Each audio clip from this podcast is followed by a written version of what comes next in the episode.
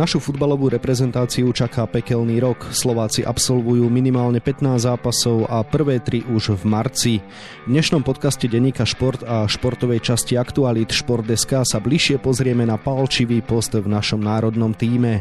Príjemné počúvanie vám želá Vladimír Pančík. Je to vraj dlhodobý problém Slovenska. Náš národný tím trpí na absenciu hrotových útočníkov. Či je to naozaj tak, sa budem dnes pýtať bývalého útočníka a v súčasnosti trénera, vysokoškolského pedagóga a televízneho analytika RTVS Martina Mikuliča, ktorému želám pekný deň. Pekný deň prajem. Martin, vnímaš teda aj ty post útočníka ako najproblematickejší aktuálne v našej reprezentácii? Bez pochyby. Tento problém sa vyskytuje u nás už dlhšiu dobu a najmä v ostatnej dobe, po, dá sa povedať, že ukončení reprezentačnej kariéry Adama Nemca, tak jednoducho typologicky nemáme takého hráča, na ktorého sme boli zvyknutí. Či to bol predtým ešte Robert Vitek, jednoducho vedeli sme sa spolahnúť nejakého vysokého útočníka, ktorý vedel podržať loptu a jednoducho rozvinúť ďalej tú akciu. Momentálne takým hráčom ale nedisponujeme. Čím to podľa teba je, že sa nám nedarí vychovať hráčov práve na túto pozíciu? Ono by to možno bolo aj na samostatný podcast však. Áno, áno, je to ako veľmi komplikovaná téma. Možno sa dával väčší dôraz na krajných stredových hráčov alebo vôbec na tých tvorivých hráčov v strede a vždy je to samozrejme že také zaujímavejšie. Ale už aj samotný somatotyp vlastne toho útočníka, toho hráča, jednoducho musí mať aj trošku akože taký ten genetický odmaz, čiže jednoducho musí byť naozaj že vysoký, musí byť dobre stávaný a je niekedy naozaj problém, aby sa vlastne zlúčili všetky tieto atribúty a je samozrejme, že aby tento hráč dospel až do takých kvalít, aby mohol byť nominovaný do reprezentácie. Počas jesene nastúpili v základnej zostave na hrote nášho útoku Duda, Boženík a Ďuriš, pričom sa presadil strelecky iba posledný menovaný. Hovorí to niečo o nich alebo aj o hre celého týmu? Presne z tohto vychádzame, že keby sme mali nejakého naozaj že stáleho veľmi dobrého hráča, ktorý aj pravidelne hráva v klube, tak jednoducho určite by takáto fluktuácia týchto hráčov tam nenastala práve na tomto poste. Ale práve to, že aj reprezentační tréneri musia variť z toho, čo momentálne máme, alebo akú tú kvalitu aj hernú prax tí hráči majú, tak tí hráči sa tam jednoducho neustále rotujú. Čo môže byť na jednej strane naša výhoda, že nás super nedokáže prečítať, lebo nikdy nevie, že kto tam nastúpi najbližšie, ale z takého koncepčného hľadiska jednoducho tu je evidentný problém a musíme ho riešiť. V kvalifikácii bol naša jednotka Robert Boženík, veľmi nám pomohol napríklad v zápase v Maďarsku, no po zlomenine nohy nemá ešte zápasovú prax vo Feyenoorde Rotterdam. Ako dnes vidíš jeho situáciu a je pre teba jednotka na začiatku tejto kvalifikácie? Ja si myslím, že skôr je to téma do budúcnosti budúcnosti. Určite to miesto si zaslúži, ale to zranenie ho pribrzdilo. On určite nie je v takej pohode, aby jednoducho nastúpil a dokázal odviesť tých 100%, pretože zápasová prax je zápasová prax. A momentálne zatiaľ bol iba na lavičke náhradníkov, takže jednoducho to chýba tomu hráčovi, taká tá pohoda. A pokiaľ aj on nebude mať potrebnú minutáž, tak úplne to nebude to práve orechové, myslím, že pre našu reprezentáciu. Kľúčový postupový gól Severným Írom strelil Michal Ďuriš. Je to z tvojho pohľadu muž, o ktorého sa budeme opierať v najbližšom období? Myslím, že áno a najmä kvôli tomu, že Ďuriš je hráč, ktorý má potrebné skúsenosti. Ale zase si povedzme druhú vec, že momentálne Vomony Nikozi nehráva a nastupuje zase len sporadicky a prakticky pôsobí ako keby na nejakej druhej kolej v tom družstve. Čiže aj on musí rozmýšľať či už o nejakej zmene, aby vôbec e, uvažovali tréneri o jeho nominácii. Dnes to teda z tvojho pohľadu ani zďaleka nie je ideálne riešenie, áno?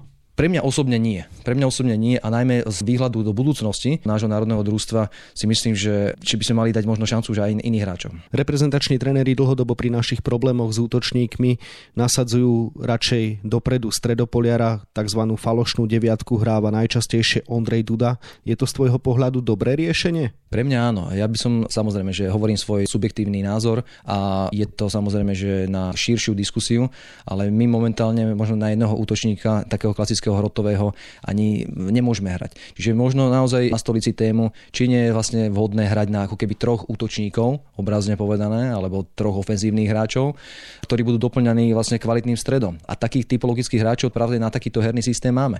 Či už to pomenujeme potom, respektíve tých hráčov dáme ako falošnú deviatku, tak je to cesta. Je to cesta a určite tam máme oveľa väčší priestor na manipuláciu, či už so základnou zostavou, alebo aj potom do budúcnosti. Narážame ale na to, že samotní hráči, ktorí nastupujú v strede pola, neradi hrávajú v útoku. Aj Ondrej Duda napríklad aktuálne hráva parádne v Kolíne, ale hráva na desine. Áno, ale jednoducho no, musíme sa podriadiť aj tomu systému. Takisto niektorí hráči v svetovom futbale alebo v iných reprezentáciách jednoducho nehrávajú úplne na tých postoch, ktoré sú pre nich charakteristické na klubovej úrovni, ale jednoducho, keď máme typologicky takých hráčov a tréneri vidia potenciál a vidia ten strategický plán do tých zápasov aj do tých vlastne najbližších kvalifikačných alebo aj potom na majstrovstvách Európy, že by to jednoducho bola cesta k úspechu, tak jednoducho treba sa k tomu podriadiť. Vieš si na pozícii falošnej deviatky predstaviť aj iné mená, z Juraj Kucka, Robert Mak a podobne? Určite by tam mal byť hráč, ktorý dokáže svojimi skúsenosťami práve e,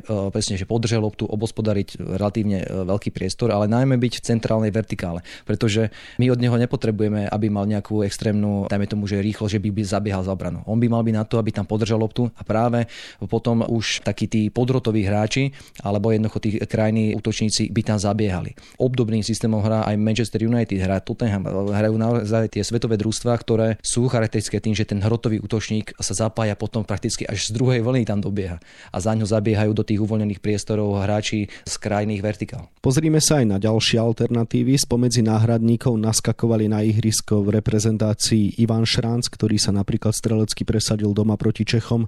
Pavol Šafranko, ktorý dáva góly v Rumunsku a Samuel Mráz, ktorý hráva za poľské Zaglebie Lubín.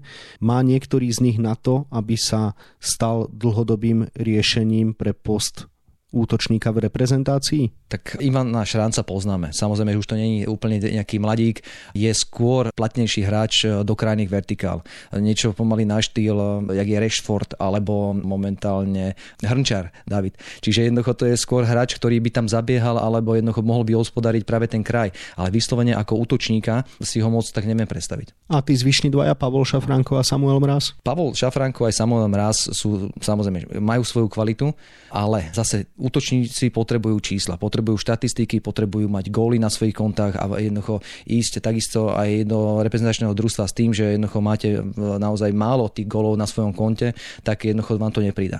Samozrejme, že závisí aj od úrovne súťaže, ktorú hráte. Suma sumárum, každý náš útočník v reprezentácii má niečo dobré, ale niečo zásadné mu chýba preto, aby mohol dlhodobo hrávať? Úprimne povedané, áno. Samozrejme, že niektorým, keď to poviem tak, že na niektoré vysnívané, alebo ten náš vysnívaný post chýbajú centimetre, možno, že aj trošku trošku pár kil naviac.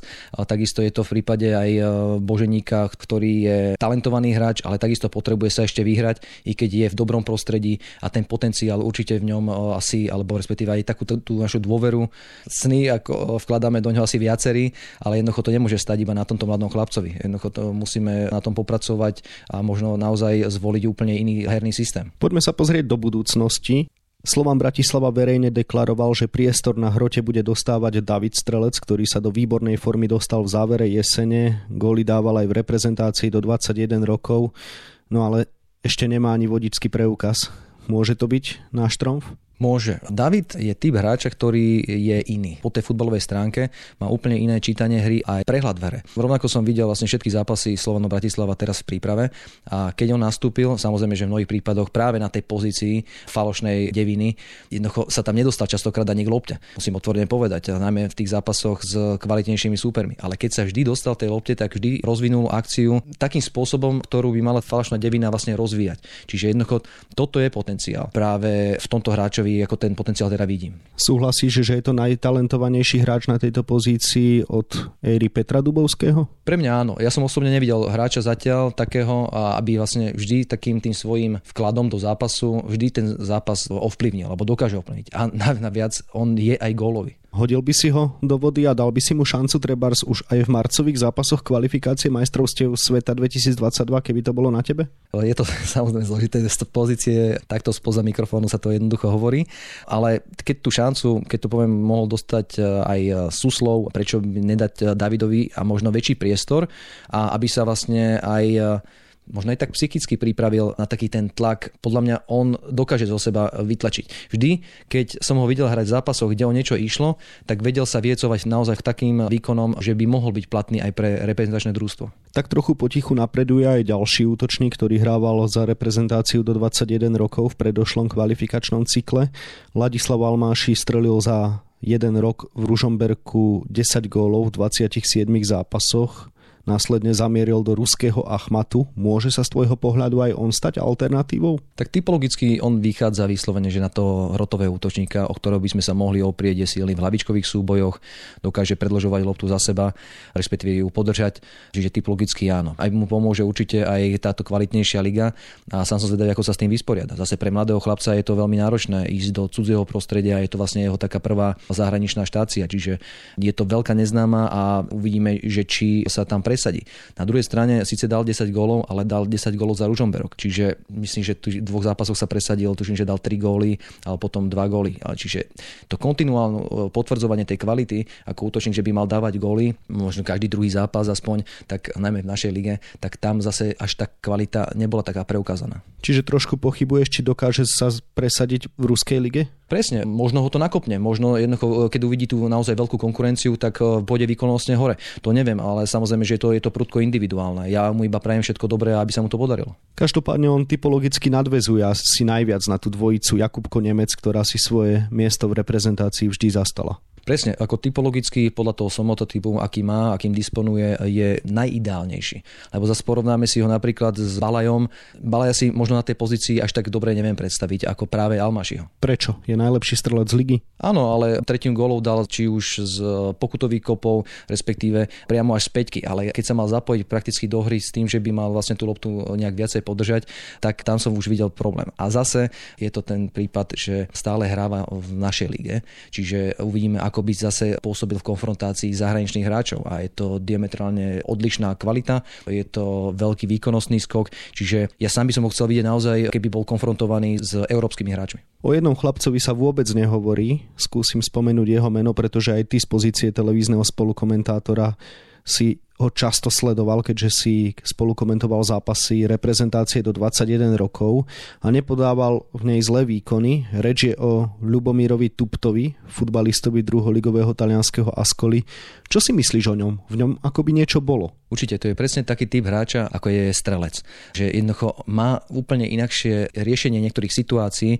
Typologicky samozrejme zase nie je taký ten úplne ten hrotový, ale práve už len z tohto dôvodu, že my disponujeme množstvom takýchto hráčov, ako je on. Ale on je ešte je po technickej stránke veľmi vyspelý a zase musíme si povedať, že on aj pravidelne hráva. Spomenuli sme asi 7-8 rôznych alternatív.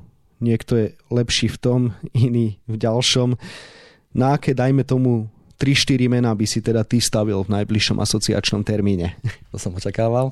Čiže pre mňa Robo Boženík by tam mal byť určite. Takisto musíme mať tam skúsených hráčov, čiže asi by som dal kľudne šancu ešte znova, eh, by som nominoval Ďuriša. A takisto Davida Strelca ako potenciálneho naozaj eh, hráča, ktorý môže prehovoriť do našej reprezentácie aj do budúcnosti.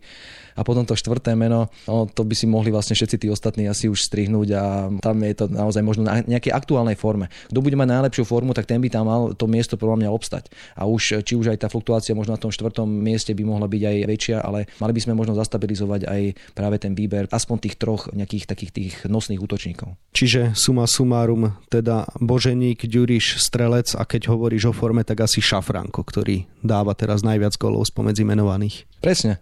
Pavol Šafranko potvrdzuje tú svoju kvalitu v rumúnskej lige a je to hráč, ktorý jednoducho aspoň tie čísla dosahuje. Čiže z môjho pohľadu, čisto len keď to poviem tak podľa štatistík, jednoducho mal by tam patriť. Na záver ešte ťažšia otázka, kto sa podľa teba teda vypracuje v priebehu kvalifikačnej jary na oporu a stane sa našim útočníkom číslo 1 na európskom šampionáte, ktorý nás v lete čaká? Ja by som si prijal, aby to bol eh, Robo Boženík, lebo tú kvalitu má. Hráva v dobrej lige. Jednoducho aj, určite aj Fajnor ho kupoval s tým, že ten potenciál v ňom je a jednoducho pracovať eh, pod takým eh, či už trénerom alebo aj bývalým hráčom, akým je Fan Persi, tak jednoducho vám to určite pridá. Tú kvalitu má, potvrdzoval ju, bol aj gólový v našej reprezentácii, čo jednoducho tomu hráčovi veľmi pomôže a dúfam, že nadviaže na toto a on bude práve tá jednotka. Toľko bývalý útočník, tréner, vysokoškolský pedagóg a televízny analytik Martin Mikulič, ktorému ešte želám pekný deň. Pekný deň prajem. Viac informácií zo sveta športu nájdete na webe Športdeska a takisto v denníku Šport, v ktorom si dnes môžete prečítať aj tieto témy. Obranca Peter Pekarík síce pravidelne nastupuje za Hertu, no s berlínskym klubom neprežíva práve ideálne obdobie. Prioritou sa stala záchrana, priznáva náš futbalový reprezentant. Michal Gašparík výborne odštartoval svoju misiu na poste trénera Spartaka Trnava. Po víťazstve 4-2 v dohrávke jesenej časti na trávniku Zlatých Moraviec priznal, že ho potešili všetci jeho hráči. Tréner našich basketbalistiek Juraj Suja hovorí o úspechu, ktorý sa dievčatám podaril cez víkend. Naše reprezentantky po víťazstve nad Holandskom postúpili na majstrovstva Európy, ktoré v júni usporiadajú Francúzi a Španieli. No a na 24 stranách je toho samozrejme oveľa viac. Scenár dnešného podcastu sme naplnili a zostáva nám sa už iba rozlúčiť. Ešte pekný deň želá od mikrofónu Vladimír Pančík.